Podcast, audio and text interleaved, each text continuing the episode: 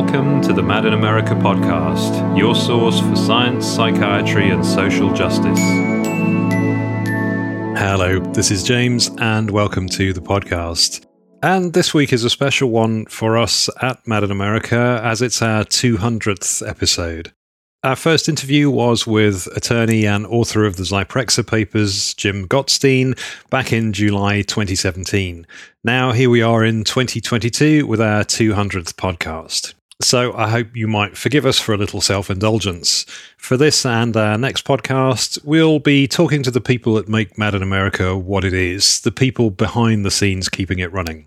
Later in this podcast, we'll hear from staff reporter Amy Biancolli, science news editor Justin Karter, and arts editor Karin Jervert. But to kick us off today, we hear from Mad in America founder Robert Whitaker.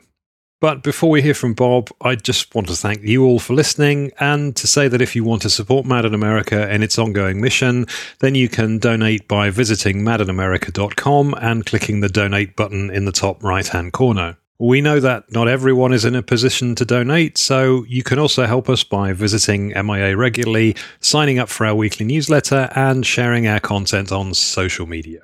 So, on to our interviews, and many of you who have followed Mad in America will know of Robert Whitaker's work. Bob worked as a newspaper reporter for a number of years covering medicine and science. He is the author of five books, three of which investigate the history of psychiatry and the merits of its treatments. Those books are Mad in America, published in 2002, Anatomy of an Epidemic from 2010, and he was co author, along with Lisa Cosgrove, of Psychiatry Under the Influence, published in 2015. Bob was also director of publications at Harvard Medical School for a time during the 1990s. Today, he joined me to talk about how Mad in America got started and how it strives to achieve its aim of rethinking psychiatry. Bob, welcome. Uh, thank you so much for joining me for the Mad in America podcast. Uh, it's uh, you know interesting to have you on to actually discuss Mad in America. um, you know, you and I spoke some time ago, actually, just before the the kind of podcast got up and running. So uh, you know, it's it's interesting to kind of reflect on that time. So to kind of get us started, um, you know, obviously most people listening will know that you are the publisher of Mad in America and, and the kind of driving force behind it. So, Mad in America, I think you told me, got started in January 2012, and it looked quite different back then. So, I, I wonder what was your aim or objective when you first got the site underway? You know what's really interesting there was no grand plan or grand vision for what it might become and what it has become today at all really the initial plan was very simple you know, I had published Anatomy of an Epidemic, and that led people to say, hey, this is sort of a scientific story that needs further exploration. And we also need to hear more from patients, people with lived experiences, what their experiences are. And there was this sense, and, I heard this from psychiatrists, I heard this from many people, that we as a society needed to sort of rethink this whole story of uh, psychiatric care but really, so our initial vision was let's report on some science and then let's build a forum for people to write blogs and personal stories. That was really it. And and put up some resources related to the research literature. But that was it. There was no larger vision other than to start to set up a channel for a knowing the science, B, hearing from people with lived experience, and C, hearing from people thinking about what might be different, how to change things, how to build a new system of care. And we started initially with a very small number of bloggers. It was very few people working for us initially, hardly anyone. Kermit Cole was really a one man band and putting out the front page and all. So it grew organically. And I think the thing that's important to, uh, to understand or see or recognize is how it began to fill a niche where there was so much demand. In other words, it was like a public, a larger and larger public, not just the United States, waiting for this type of information, eager to hear it, eager to share their stories. And we just sort of rode that wave over time as we expanded. We then launched the Mad in America Continuing Education. Uh, you launched Mad in uh, America Radio for us. And how did that start? Well, you interviewed me for your Let's Talk Withdrawal podcast. And, I, and next thing you know, like 20 minutes later, we're saying, why don't we do a Mad in America Radio? Which, by the way, is how Mad in America has evolved. So there was no like grand plan. It's just as we moved along, uh, we would all of a sudden discover opportunities to expand or do something new. Um, Mad America Radio is an example. Our sort of expansion lately into art resulted from Karin coming on board, and she had been involved in sort of arts in the uh, lived experience community, and I and even Mad America Education. Where did that come from? Uh, continuing education. That came from when Bob Nikkel became involved, and Bob Nikkel had been the former state commissioner of mental health for Oregon. And one of the things, of course, we wanted to do was reach professionals with this alternative way of thinking. So I think what it's important to see is like we sort of stumbled into a niche where there's a great need for information, and then talented people sort of step forward. And I think the one thing I'm proud of, of, of this organization is we sort of immediately recognize the potential in individuals stepping forward and let them run with whatever their area of expertise was or interest was. Thank you, Bob. It's been quite incredible in the time that I've been involved to see how the site has grown. So here we are a decade later. The site's grown in size and scope, it has 11 globally affiliated sites, 5 million visitors per year. It not only covers science now, it covers music, art, lived experience, and so much more. So, how do you see Mad in America's role now in terms of the landscape of all things mental health? How does it fit in, do you think? Well, I think we've becoming quite an impactful voice, to be honest, and, and even and internationally. The growth of the affiliates has, has been really important because now what's happening is they're joining together into this sort of international network of affiliates, and we're, we're learning from each other.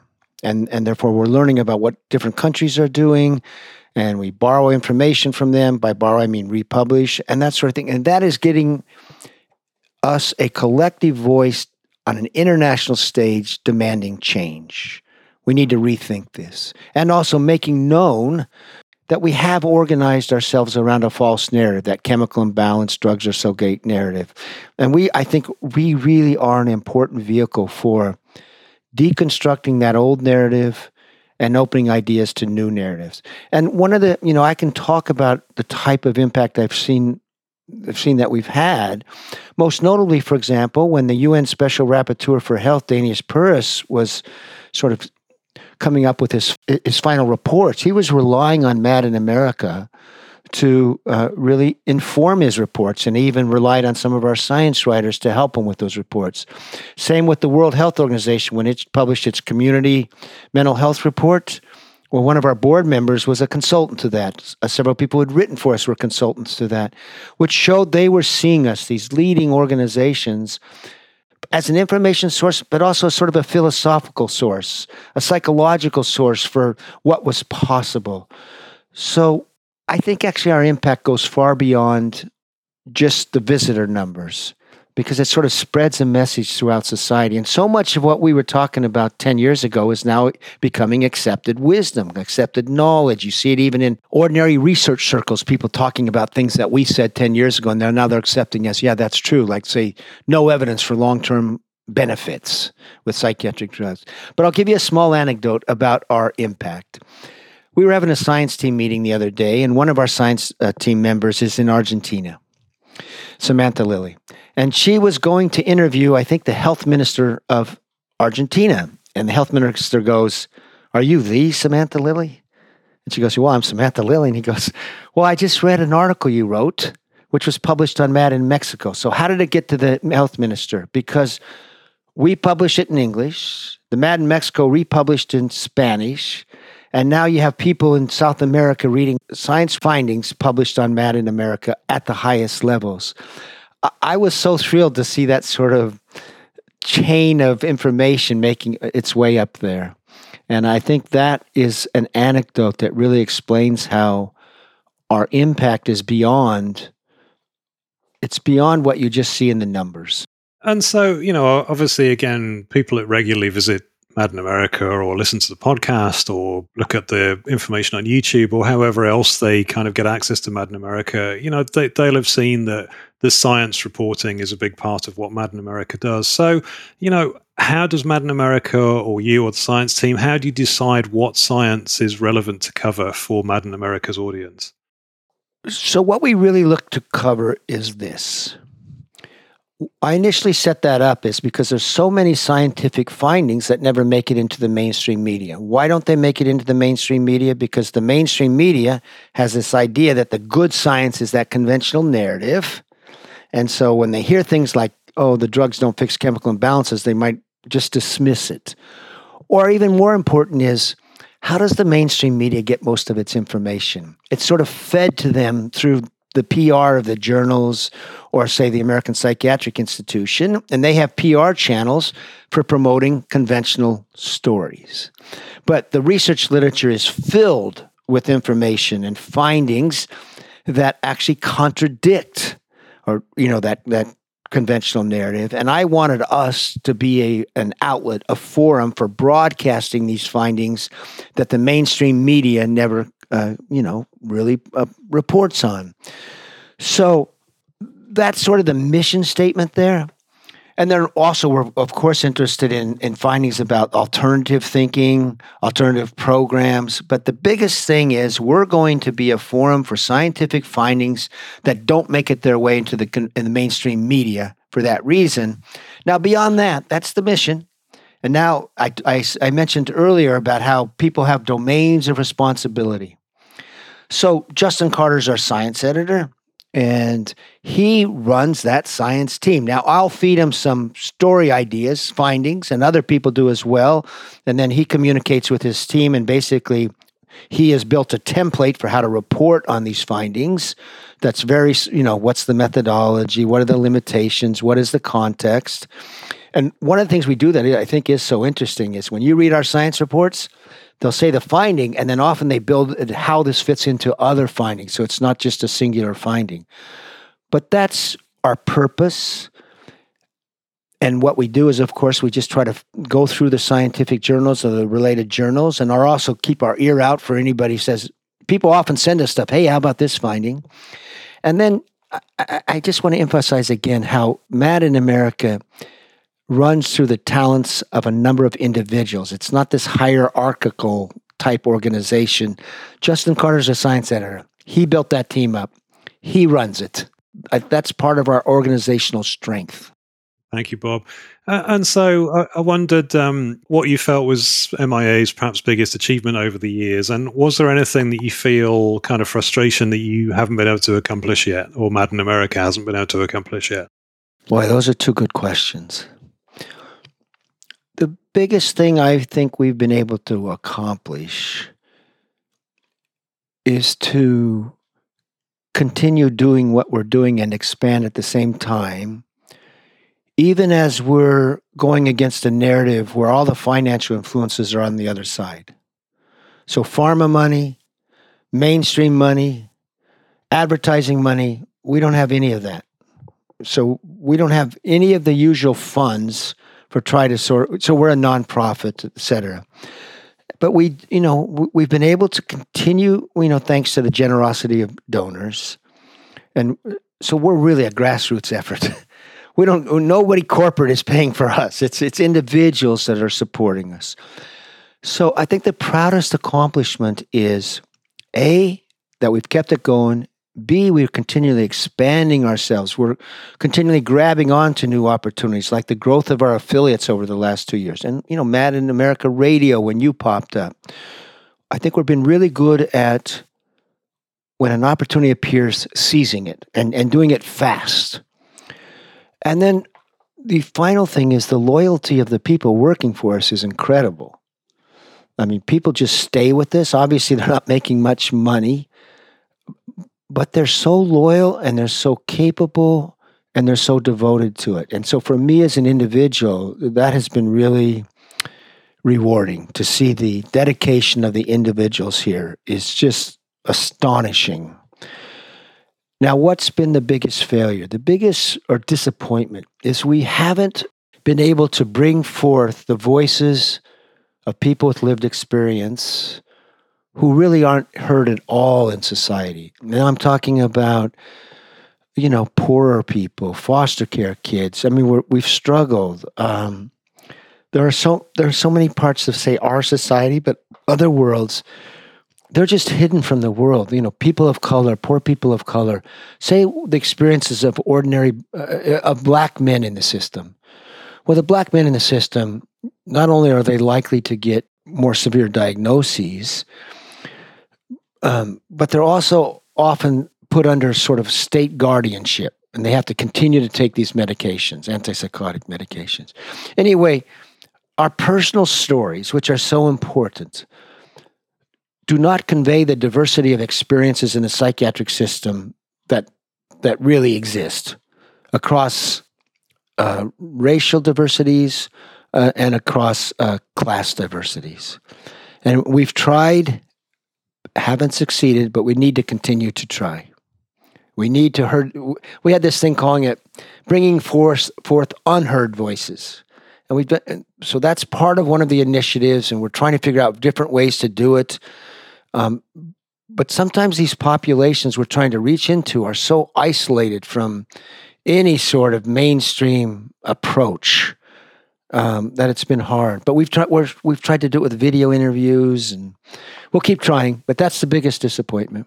Would you say that was the main challenge for Mad in America going forward is trying to be representative of the diversity of the community that it's trying to serve? Yes. Here's the thing: we're uh, uh part of the you know the fundamental mission is, is seeing, making known that this this paradigm of care we've had has done a great deal of harm. Really has. You see it in disability numbers. You see it people trapped on medications, people out of work, people who feel they've lost years of their life. You see it in the pathologizing of kids who then go on to this, you know, uh, career as mental patients. So that's all good.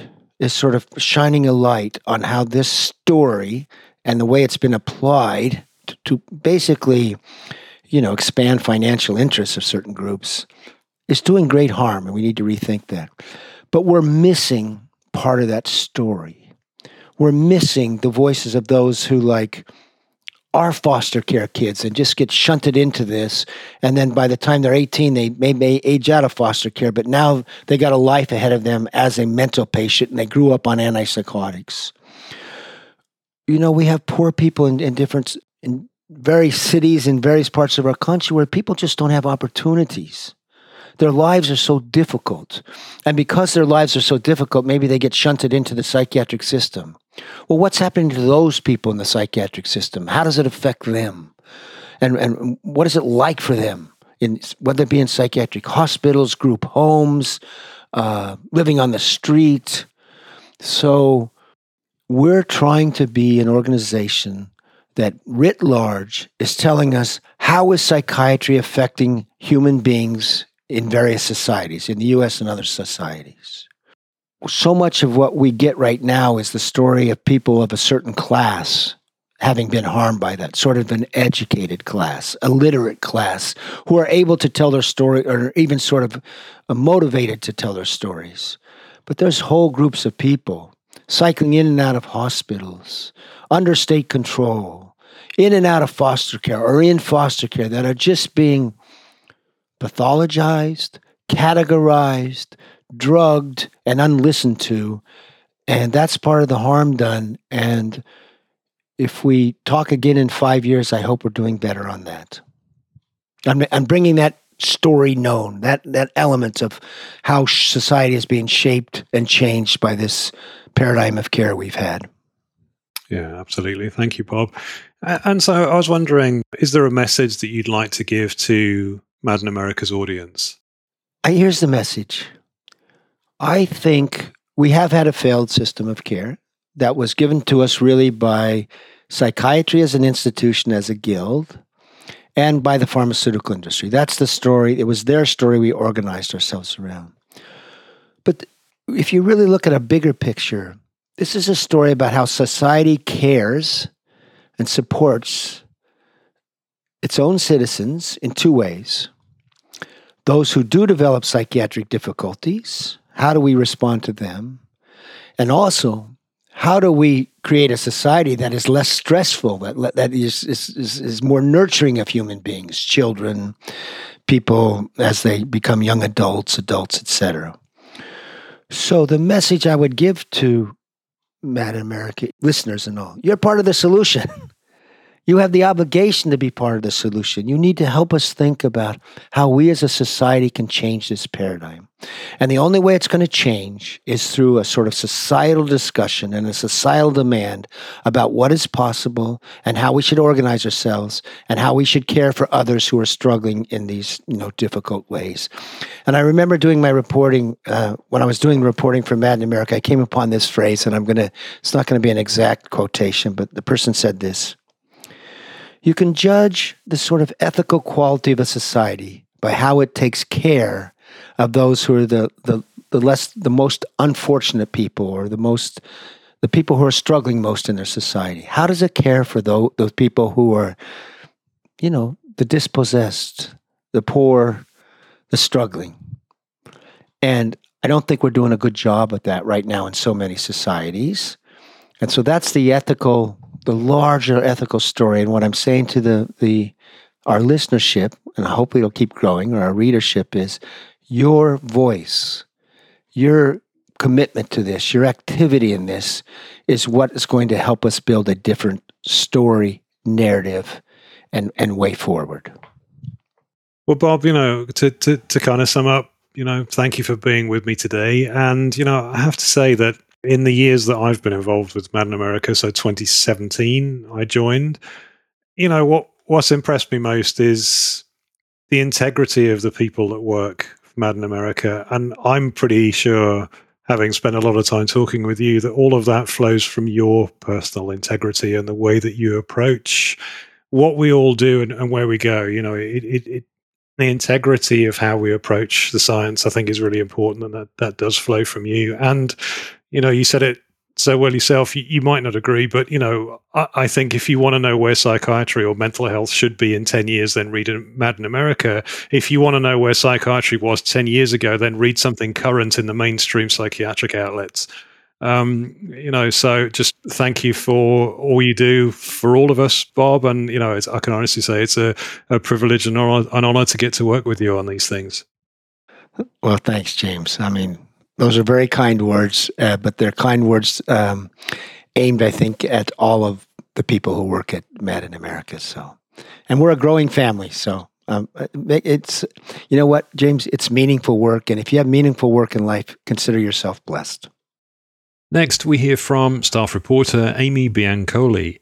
Amy is a journalist and author, and she joined me to talk about her work with MIA and the power of ethical journalism. Amy, welcome. Thank you so much for joining me today for this uh, kind of special little podcast to uh, kind of reflect on Mad in America and the people that, that kind of make it uh, make it all run. So, firstly, welcome. Well, thank you for having me. This is wonderful. Yeah, thank you so much. Um, so to kick off, really, I, would like to kind of ask a little bit about you know you and your your kind of history and and you know how it was maybe that that kind of brought you to Mad in America. Yeah, that's a that's a, a, a, big, interesting question, and I'll I'll do my best to give the concise answer. um, you know, everybody who works for is associated with uh, Mad America has a story, and my story is not one of personal lived experience, but it's of um, well lived experience in this not as a psychiatric survivor myself, but as someone who uh, has suffered suicide loss. Um, I lost my sister Lucy to suicide in '92.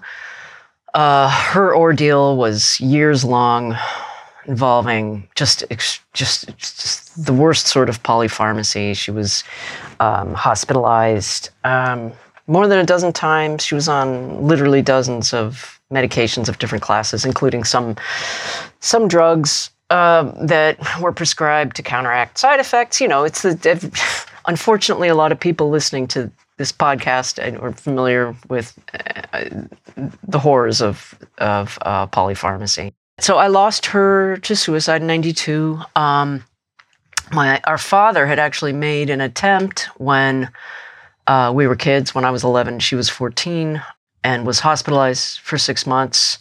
But it was an era when people weren't automatically uh, drugged.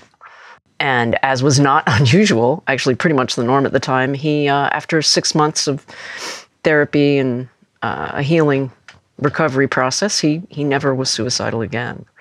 So that was my, my initial experience with psychiatry, which was uh, a, not a not a negative one. My my dad survived his suicide attempt and never made never made another.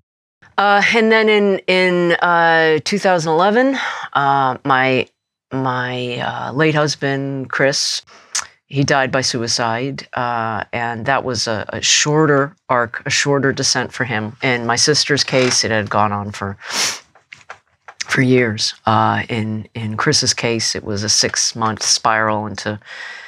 Um, well, started with insomnia, as is is not uncommon, and um, and led to uh, it got into a cycle of insomnia, anxiety, depression, insomnia, anxiety, depression, and uh, and he was hospitalized a few times, and uh, yeah, nothing worked. It was the same kind of thing. Like I, I, was witnessed firsthand um, the failures of psychiatry. Treatment just didn't work. It wasn't. I remember him saying to me at one point when he was when he was in uh, briefly a brief hospitalization, saying, uh, "How is this therapeutic?" Through all of this, I had worked. I was working as a journalist, uh, as a newspaper journalist, mostly covering culture, local arts for the Albany Times Union, which I did in a couple different stints, stretches of time. And in between, I had worked as a film critic for the Houston Chronicle. But I was also writing memoirs of surviving suicide. And when I was at the T- Times Union originally, um, I got to know Robert Whitaker, Mad in America founder, um, who was always just a fabulous, very uh, meticulous um, health and science writer. And so uh, I, I, knew Bob when he started writing about this, and uh, and when he came to his epiphany about the failures of psychiatry. So all, all along, and then I heard about the founding of Mad in America, and uh, it sort of happened very naturally that um, he he was looking to hire a staff writer reporter for for the website, the webzine, and um, I just thought this is this is kind of the universe cracking open, saying, "Hey, Amy." you know this issue that's been important to you your entire life in ways you could never have anticipated. Um, and, and, and ways that you've written about uh, personally uh, outside your professional life. This is an opportunity to to do some um, reporting on a really significant topic, and so I took it, and that was in the middle of COVID. That was uh, late summer of 2020. Amy, I'm so incredibly sorry to, to hear of all that you went through. And, you know, I, I can't imagine uh, that what's required to come to terms with a, a, loss of that magnitude in your family, you know, and you know, I, I, think you're incredibly brave to, you know, go through that experience, but then write about it for others to t- kind of understand and take solace from, and you know, uh, because you know, so many times we miss chances to perhaps learn from these kind of experiences. So, you know, I, I, I really, you know, admire you for writing about that experience. One thing though, the word the word learn, I, I love I love that you use the word learn because I've always felt about uh, the, the privilege and gift of being a journalist. I've always framed it in terms of learning. Like I, I've always been whatever my beat, whether it's local arts or film, or and I was frequently taken off my beat to cover other things. But I was I was paid to learn. I've always been paid to learn, paid to be curious, paid to listen, and that was even true when I worked as a film critic as, it's funny, this is not the public conception of journalism, but you have to kind of humble yourself to kind of say, what is the story being told? Whether it's a movie on screen or whether it's a person talking to you. And then eh, you have to try to understand it from that viewpoint. And, um, and I also feel like, um, you know, you can't, like something horrible happens. It's always going to be bad. It's always going to be a horror, a tragedy. But that doesn't mean that good can't come in the wake.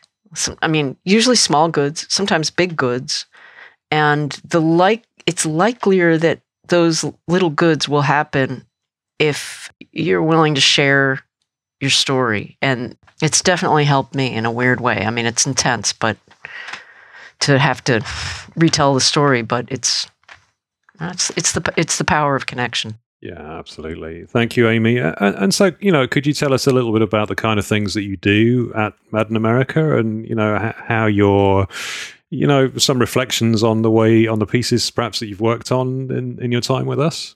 Yeah, certainly. It's been. It's, boy, talk about learning. Um, it's been astonishing to me the conversations I've had with people and all that I've learned. Um, uh, well, let me see. I've been doing um, deep dive stories, long features, um, um, interviews. You know, a few podcasts, as you know. I've um, started doing book review roundups as well. Doing non-podcast interviews, kind of one-on-ones with people and also stories. I should I should just highlight this stories about alternate approaches, um, alternate efforts, um, alternate um, groups of people like like those in the in the uh, Pacific Northwest who who do um, organize around rethinking psychiatry, like the Inner Fire residential community in Vermont, in southern Vermont, uh, for people either trying to stay off or taper off um, psych drugs. Um, I did a, a series, a three part deep dive series on the uh, the, the, mental, emotional uh, well being benefits of music. And that was fascinating. And music is important to me, so none of it was surprising to me on a personal level.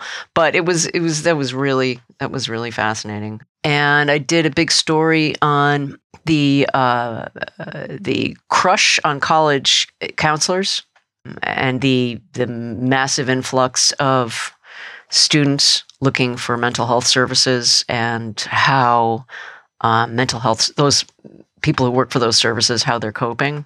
One of the most extra- extraordinary pieces I did was a piece that I, I helped shape in the voice of this extraordinary person, um, formerly unhoused, who told his story to me. Like I, I sat down with him, uh, Carlton Brown. I sat down with him for several hours, and and he told me his story. And then, with his approval, I I used his words and kind of cleaned them up a little and shaped them into his his account of living on the streets in New York City and his interactions with police and um, psychiatry, his hospitalizations, his drugs, uh, and his recovery and his arrival finally at a, a, a, literal place of, of peace where he calls home, which is in the supportive uh, housing community up in Troy, New York. So so that's just a that's kind of that's a range, and I, I just feel like I've been so privileged to talk to s- just so many people telling such extraordinary stories of survival and and beyond that recovery, and um, yeah, I mean, what amazing human beings are out there doing this work.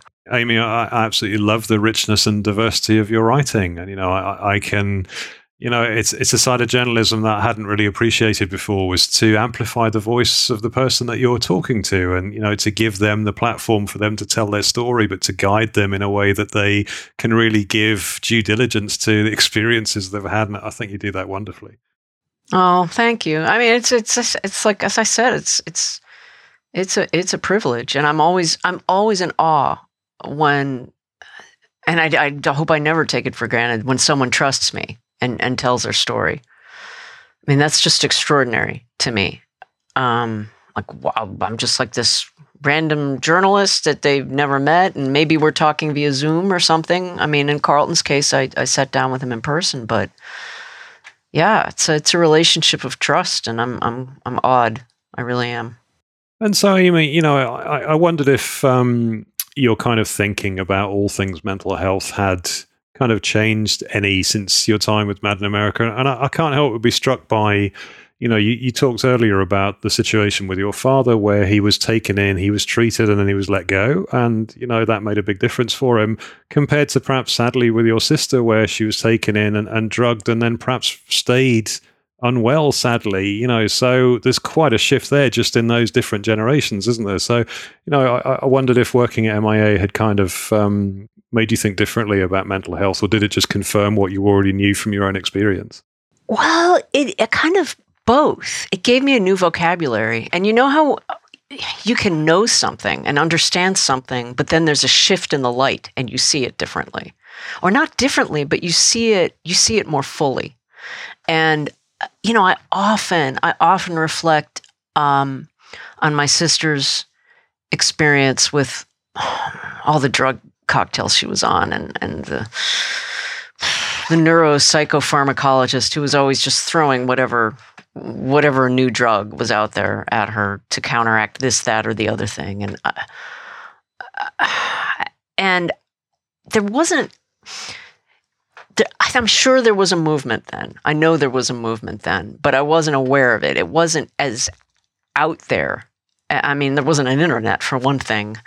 Um, and so she wasn't aware of it. I wasn't aware of it. The idea of wholesale questioning of the pharmaceutical model wasn't wasn't part of the, the conversation then. But whenever I read or hear an account of someone's story, like all the personal stories on Mad in America of people going through basically what she went through, and or or going through, uh, you know, the the more compacted version of what my husband went through.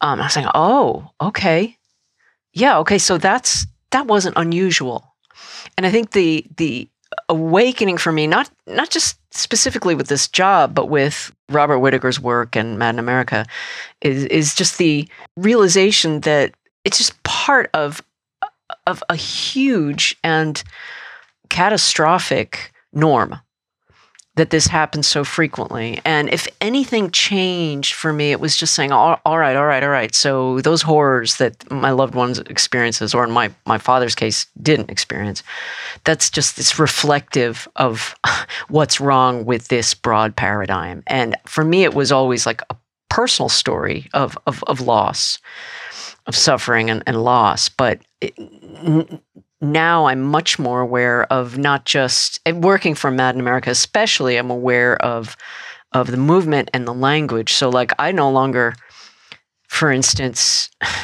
I can't use the term mental illness any longer. I think I uh, before I started working for Mad in America, I was aware that some people wouldn't use that term.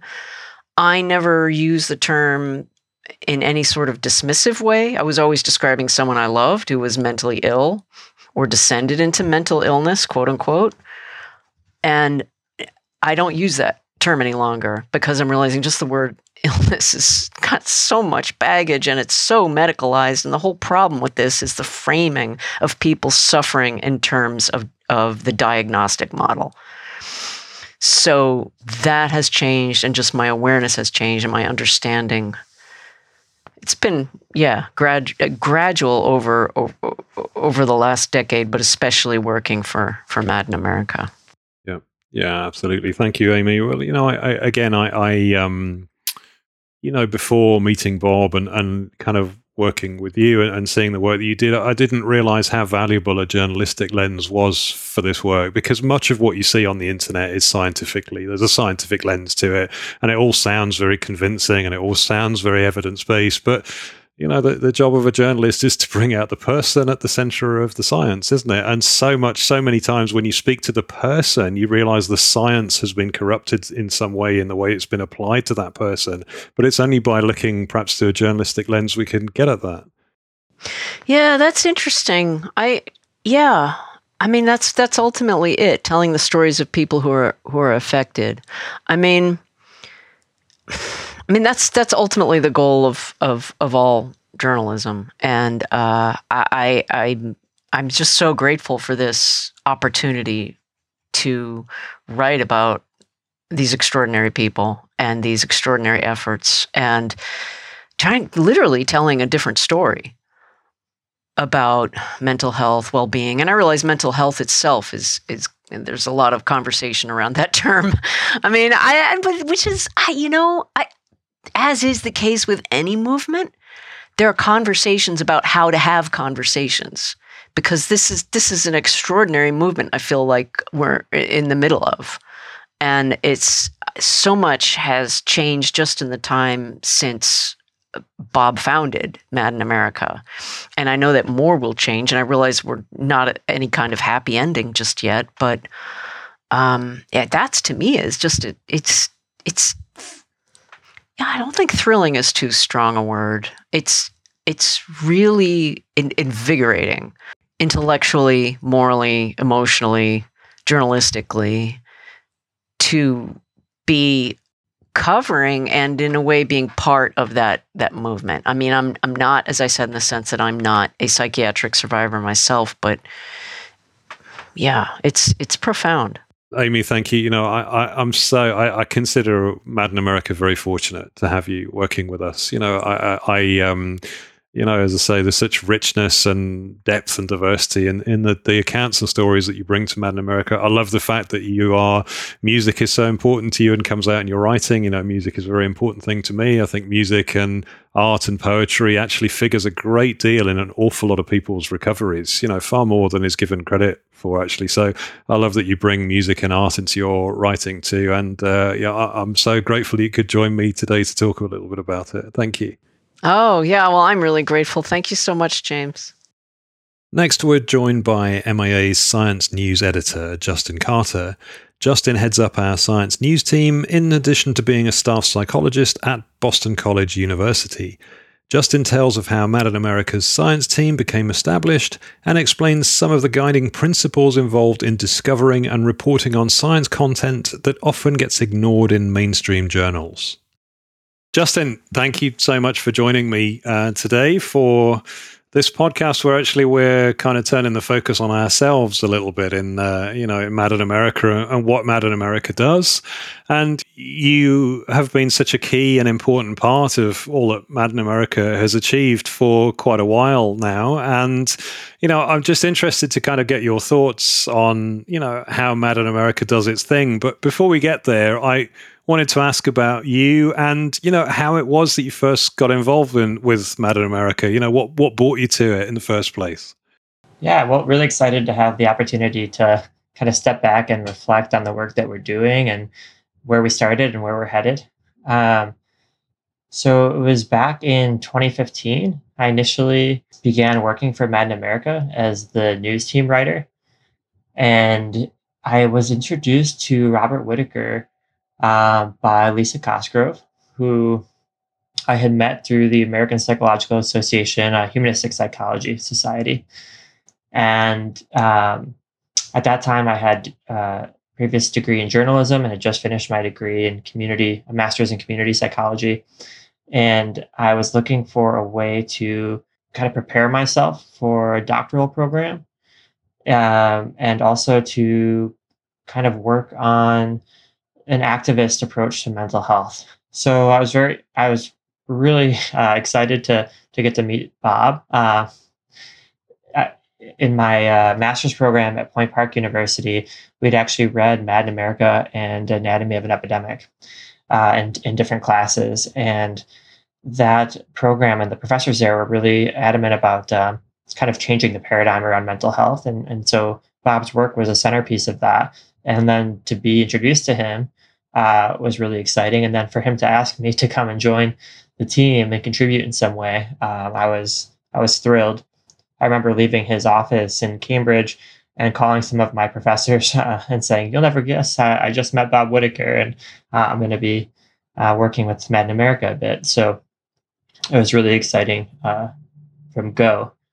And um, my initial role here was to summarize uh, research that was coming out that, you know, very broadly um, didn't quite fit a narrow biomedical model for mental health. So it wasn't just a sort of new drug discovered for this or a new gene discovered that might contribute to schizophrenia, the kind of stuff that was being reported most frequently and usually straight out of a press release and into the newspaper in a lot of mainstream outlets. Um, and what I started doing is just kind of combing the literature for things that I found interesting that didn't quite fit that model, things that had to do with social determinants of mental health or had to do with um, adverse effects or you know, less effective drugs than we thought or conflicts of interest in, in, in medicine. Uh, and just writing brief summaries of them for the website, uh, one a day for the weekdays um, for that first year. Uh, so that was really an education and it prepared me quite a bit for my future studies. And uh, it was pretty fun to do too. And and so Justin, obviously, you know, in recent years, Mad in America has really expanded its science coverage you know i mean not not just in terms of the amount of material it produces but also perhaps you know broadened and expanded the conversation into many many other areas other than just psychiatric drugs or diagnoses and the DSM and whatever. And, you know, you now have a, a, kind of science team that you look after and coordinate. So can you tell us a little bit about how the science team kind of came together and, you know, how it how it kind of works together to produce all this content for Mad in America? Yeah, yeah. And so the the sort of expansion of the science team in terms of what we coverage is uh, what we cover and the research that we look at is really a credit to the team um, that we've put together and the sort of diverse interests and life experiences that everyone brings to the team and what they choose to report on and how they choose to report on it. Um, so we've been, you know, I feel really lucky to have pulled together friends, really, um, people that I've met through doctoral studies, through different conferences, um, through connections, uh, uh, doing scholarship together um, people who have approached me uh, via email and said, Hey, I'm interested in what's going on at Mad America, or Hey, I read something on your website for a study that I was doing. Um, you know, I'd like to get involved. Um, and so over the years, uh, it started initially with a core group of us from UMass Boston, who were all students of Dr. Lisa Cosgrove. We're sort of all coming from the same perspective. And then over time, uh, added a lot of really great um, young scholars who are now, many of them are graduated and professors or researchers or clinicians in their own right. Um, and some are still students and uh, who are just producing uh, really high quality work for us and bringing different vantage points and perspectives to the team. And so everyone um, gets to select their own research article that they choose to cover. Uh, I suggest uh, a number of them every week to the team, and people can pick from those or they can follow their own interests if they find something different. And uh, often people are doing their own research uh, for their dissertations or for different studies that they're a part of, and they use it as an opportunity to sort of do their literature review in a thorough way. Um, and so over time, these students uh, start to build up uh, their own cache of research that they've summarized and covered and really thoroughly explored, uh, which they then can also use for their for their studies. And, we publish those summaries. Um, so bring, you know the research that people are interested in and that they're doing themselves shapes what we cover on the website quite a bit. That's really quite important, isn't it? Because you know you, you've mentioned before that Mad in America, even for you yourself in your own work, sometimes has been a valuable reference tool. And you know, I guess what's important in there is the kind of research that's often covered in Mad in America is not research which might figure all the time in the very big high impact journals. So you know, Mad in America in a way offers a, a way to magnify that research and to perhaps get behind paywalls and expose people to you know wider thinking that you might than you might get if you just followed say the BMJ or, or something else. That's important, isn't it? Yeah, absolutely. Um, so in terms of using Mad America as a research library, I think that's maybe one of the ways in which it, it in which Mad America continues to expand and maybe is currently being underutilized by researchers. But now that we've had the research team running for six years and we've covered summarized five articles a day or five articles a week for each year.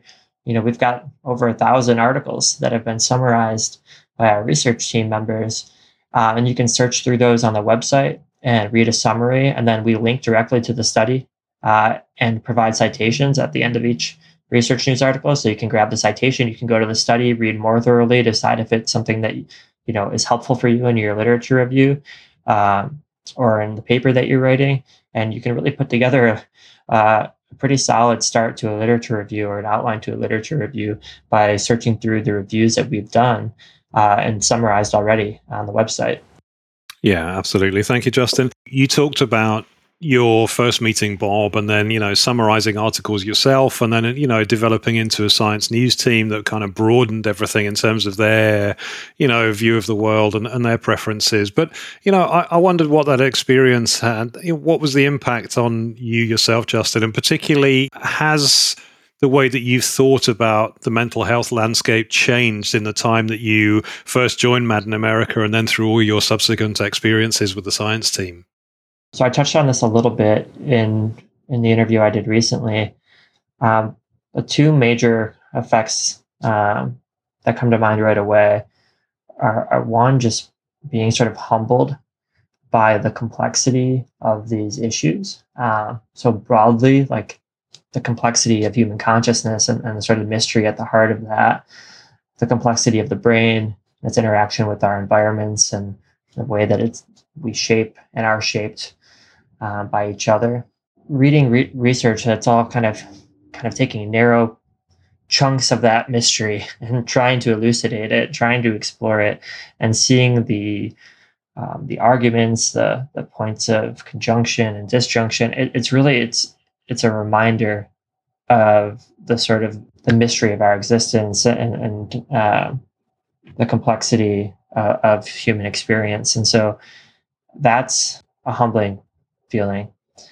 Uh, the second piece is being exposed to all of the sort of infighting, turf wars, um, different ideological perspectives on mental health that arise in the psy disciplines generally within psychiatry, between psychiatry and psychology, between psychology and social work, um, and within each of those fields, is sort of different, different critical and ideological perspectives that that tend to butt heads with one another.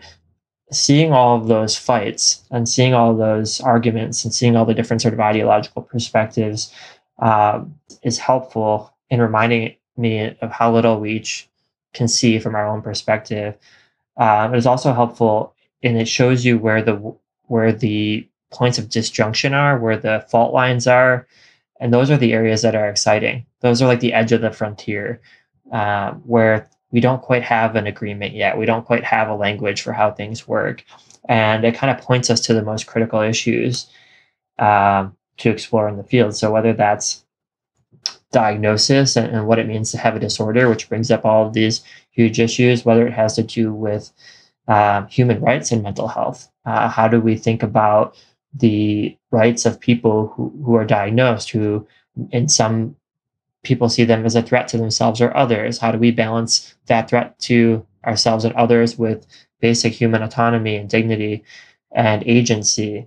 And I think these are you know examples of places where we have wide disagreement in the field and there are a lot of competing perspectives and it kind of points us to what's most important and the issues that need to be worked on and talked about and thought about uh, with a great deal of nuance i guess then you know expanding on that if we look to you know the future and, and where mad in america is going then what would you like to see the science team kind of focus on going forward in terms of its reporting for Mad in America? You know, is the one particular issue that you think is so important that it needs much more attention, or is it that all of the issues need attention and it's just a question of trying to cover as much as you can? Yeah, I think that we're starting to see the pe- the pendulum swing a bit. We're starting to see the paradigm change a bit. In America's influence, although not always recognized, is clear other news outlets are covering mental health issues with a great deal more nuance. They're often interviewing or citing the people that we've already interviewed and cited um, for years. And so I think the conversation is shifting. And where do we go from here? If we've got a little bit of momentum, people are open to seeing mental health as a more complex issue, particularly with regards to social justice, political issues, social determinants of mental health. Uh, how do we push the conversation forward? It feels like the leading edge of that conversation is around inclusion and participation of people with lived experience of mental health issues or lived experience of psychiatric confinement or lived experience of psychosis. There's different ways of sort of defining that. And so I, I think as a news team, one of the things that we're wanting to push forward is uh, increasing lived experience perspectives on our news team, but also covering research coming out of the MAD studies field, coming out of critical disability studies, coming out of psychological humanities and first person memoirs of madness or experiences of distress. I think increasingly we want to push uh, forward in that domain towards greater inclusion uh, of those bodies of literature, the consumer survivor, ex patient literature, um, psychosocial disability literature, and also have more inclusive practices on, on our team as well. Yeah, absolutely. Thank you, Justin. That's that's really helpful. And just before we we kind of come to the end of this, Justin, I wondered whether there was any message that you'd like to give to people who kind of visit Mad in America to try and see and understand, you know, where the science is going on these particular issues? I would say a couple things to keep in mind is that every individual research article is a small piece of the puzzle that's pointing us in a different direction. Uh, that's broadening our picture, that's broadening our conceptualization, but that none of them provide a sort of totalizing account of any experience or any uh, experience of madness or mental distress or, or uh, mental ill health. And just my struggle there and trying to find the words for that points to probably the second thing I would invite people to keep in mind is that as we're writing these, the language is evolving and we're on our way to finding better language and better ways of thinking about some of these issues. Um, but the language itself is a limiting factor. Well, Justin, you know, I just want to thank you and the science team. Really, you know, the, the, the science team under your leadership and guidance, I think, does a stellar job, and you know, adds real legitimacy and, and rigor to the story that we you know the, the the narrative that we hear so often and you know the fact that there are other narratives out there that we don't hear so often and the science team bring those other narratives to the fore and allow people to really understand and appreciate things that might be quite difficult to find otherwise so you know i thank you so much for the work that you and the science team do thank you so much james and the last thing i would add here is that um, I know for myself and for many members of the news team, when we, when we talk about the work from Mad in America, we see this as an opportunity uh, to, you know, promote the kind of work that we're doing and the way that we're thinking about mental health issues. But we also see it as a service uh, to the field. We know that we can publish dense theoretical treatises in niche journals and have them be read by, I don't know, if we're lucky, our parents, our partners, and one other person. Uh, and a lot of work and hours and intellectual labor go into doing that and it's worthwhile to do that for its own reasons but we also know that mad america provides an outlet for reaching a broader public um, for providing us some service to the field in uh, trying to change the field for the better from within and so we're really excited to have the opportunity i know i am and i'm speaking for others to be able to kind of do this bit of activist work um, to provide this bit of service um, to the field and um, to service users and to our readers. And so we're really, uh, I just want expressing gratitude for the opportunity to be able to contribute in that way. Perfect. Thank you, Justin. And thank you so much for joining me today. Thanks, James. And finally, for this first part of our 200th podcast, we're joined by Mad in America's arts editor, Karen Jervert. Karen is a fine artist, writer, and psychiatric survivor. She joined me to talk about her work and the vital role that art can play as a means for people to tell their stories. Karen, welcome. Thank you so much for joining me today to talk a little bit about actually about Mad in America this time. So, um, you know, for our, our 200th podcast, to kind of get us underway, I was really curious actually to ask a little bit about you and, you know, some perhaps some of your experiences and, and kind of how it was that you came to know about or, or, or to find Mad in America in the first place. Uh, yeah, thank you so much. I'm so happy to to talk with you and, and to catch up on this. And um, congrats on the 200th podcast. That's exciting. So I, I was uh, labeled bipolar at 21 and hospitalized several times over, you know, almost 20 years by the time I ran into Mad in America. But um, just before the pandemic, maybe a couple, a year or two before the pandemic, I was um, really starting to see how the actual treatment that I was receiving for um, this this label I received, like, could have been the problem. Like, I was like, wait a minute, you know, I, I'm not sure that this is helping me in the way that they're saying it's helping me. Like it was just a, a it was a slow burn, really. Um, but at some point, I actually just Googled trauma from mental hospitalizations. And I ran into the Icarus Project, which is now the Fireweed Collective. And I basically I just started learning a new language. Like uh, it was a uh, it was an information dump. You know, like I just got all this lived experience of harm through psychiatric medications, harm through gaslighting in therapy, harm through mental hospitalization, trauma there. So it was all these things that I had never been exposed to prior, but there was always this needling bit of me that was like, something's wrong. I, I could never quite accept the diagnosis. I could never say, no, this fits perfectly. This is who I am. This is what I need to do. And and there was also like a gaslighting around that where it was like, well, if you can't really accept that, then you know there's something going on with you that's not right. Um, and it's like funny because in the end, it was the healing that had to happen was that I had to not accept it and trust that core intuition that something was not right about it.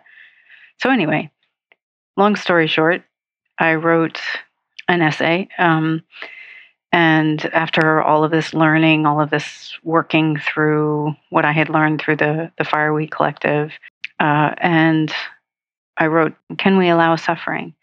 Um, and that was the first thing that I ever submitted to Mad in America.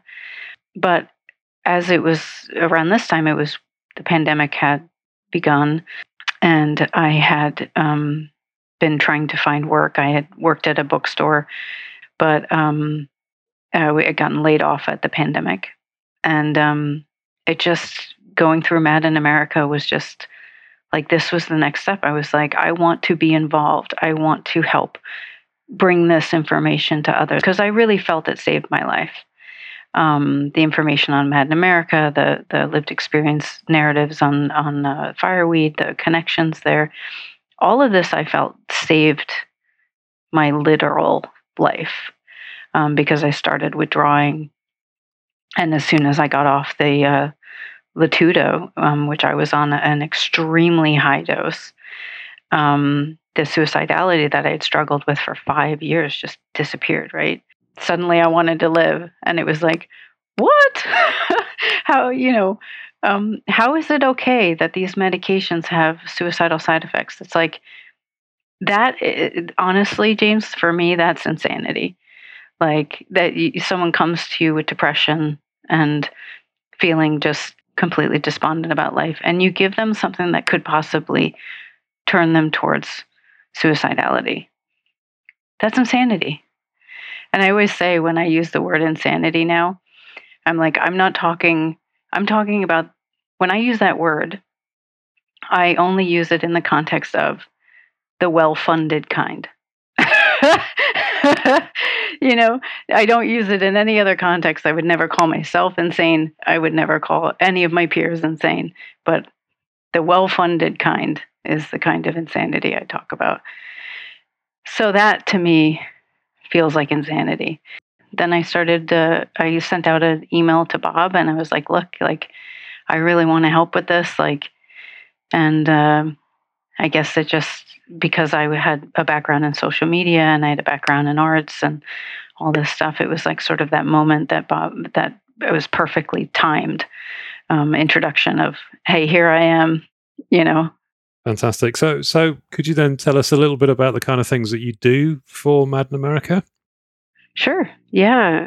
More. Uh, so more and more um, as I've settled into the arts editor uh, position, I've realized that really all I'm doing at Mad in America is I'm creating opportunities for people with lived experience to share their stories and to facilitate the feeling of worth and validity like that in a, I feel for a lot of psychiatric survivors this has been the, the validity and worth of our personal lives our personal experiences have been stolen from us.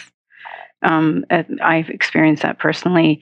Um, so i think my work at mad in america although i've done other things such as the the suicide hotline project and things like that. But more and more because I'm I'm an artist through and through. I I just that I was born this way. I just this is you know the people that I care about are are are the and the and the work that I do. This is who I am.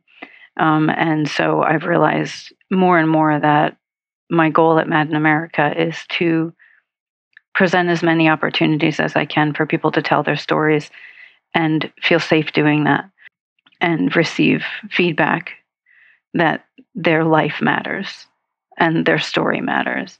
Um, so, you know, the, the, work I do is um, I manage the gallery, um, which is always an open call. Um, anybody can submit at any time to that. And then there's several um, uh, other projects like um, online exhibitions that are separate from that um, that we do periodically. So they'll have themes, you know, like we have one running right now around the um, Beyond Labels and Meds, What It Feels Like to Be Me, which is the teen um, focus uh, for teen artists. So expanding a little bit more of the arts content that that um, we do around, you know, that stuff. Um, it's sort of a goal. Fantastic. Well, you know, I mean, Karen, you know what what you add to the site and what you bring to the site is so important and so needed because you know we know that Mad in America has been a place for survivors to voice, you know, their experiences and you know what they've been through and, and and that kind of thing. But not everybody wants to write. You know, some people really do want to express through music or through art or or, or whatever it might be. So, you know, it, it's it's pretty incredible to see the artworks that people send into the site, and through you, they uh, get to express themselves in an artistic way. That's so important, isn't it? Oh, yeah, absolutely. And and in the end, I think a part of that becomes um, an access issue, right? Um, some people can do some things, some people can do other things. Um, and if one person can't necessarily write but can draw, you know, there's there's a, a level of um, accessibility that opens up for that person. So um, making sure that there's just this this open, you know, opportunity, open invitation for all kinds of artwork um, is is important for me. I think. Yeah, absolutely. So, um, for anybody listening that that you know did want to know more, I mean, how how can they actually submit art to us? How would they go about doing that? Oh, sure. So, if um, you're on the Mad in America site, um, under the editorial menu, there's the arts uh, tab, and on there you'll see submit art. Um, uh, I think uh, it might be going through the gallery, um, art gallery, and there's links there. On the top of the art gallery, you'll see submit here. Um, and basically, it's, you know, um, just give us the title. You can write a little bit about it if you want to tell us a little bit about the theme of the artwork or anything like that. Um, you know, you can, it's poetry, humor. We do memes now too, so you can submit memes um, and and artwork, and and we're trying to figure out a, a better way to um, do uh, music, original music as well. Like um, uh, so we're working through that, but you can submit sound files as well. So yeah, so performed poetry or even uh, original music. We're we're figuring out what better ways to present that. Yeah, well, you know, I, I you know, I mean, I am so glad that you found us, Karen. I'm so pleased and grateful for everything you do for Mad in America, but I'm so sorry that you had to go through the experiences you did in order to find Mad in America. And that's difficult to contend with, isn't it? That people are having to endure such horrible things to then find a tribe and a community that they can express through many different ways. But, you know, I'm also glad that Mad in America exists to allow people to express those things.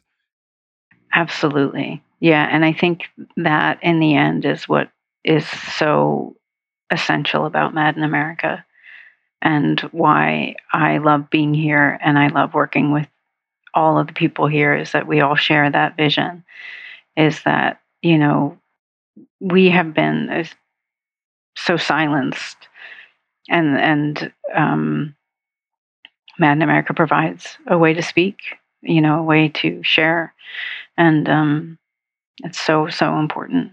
Well, you know, I, I, must also also say, Karen, that uh, you know, I, I think you're being uh, too modest. You know, you're not just the arts editor; you do a load more work for Mad in America. You know, really, really important behind the scenes stuff, and work with our global affiliate partners. And you know, a- anybody that knows anything about these kind of sites knows that behind the content, there's a whizzing machine of stuff that needs bolts tightening and you know leaks fixing every now and again, and all that kind of stuff. And you know, we we you know depend on that, and, and it's it's it's you know it's a really important part of having the content front and center, isn't it?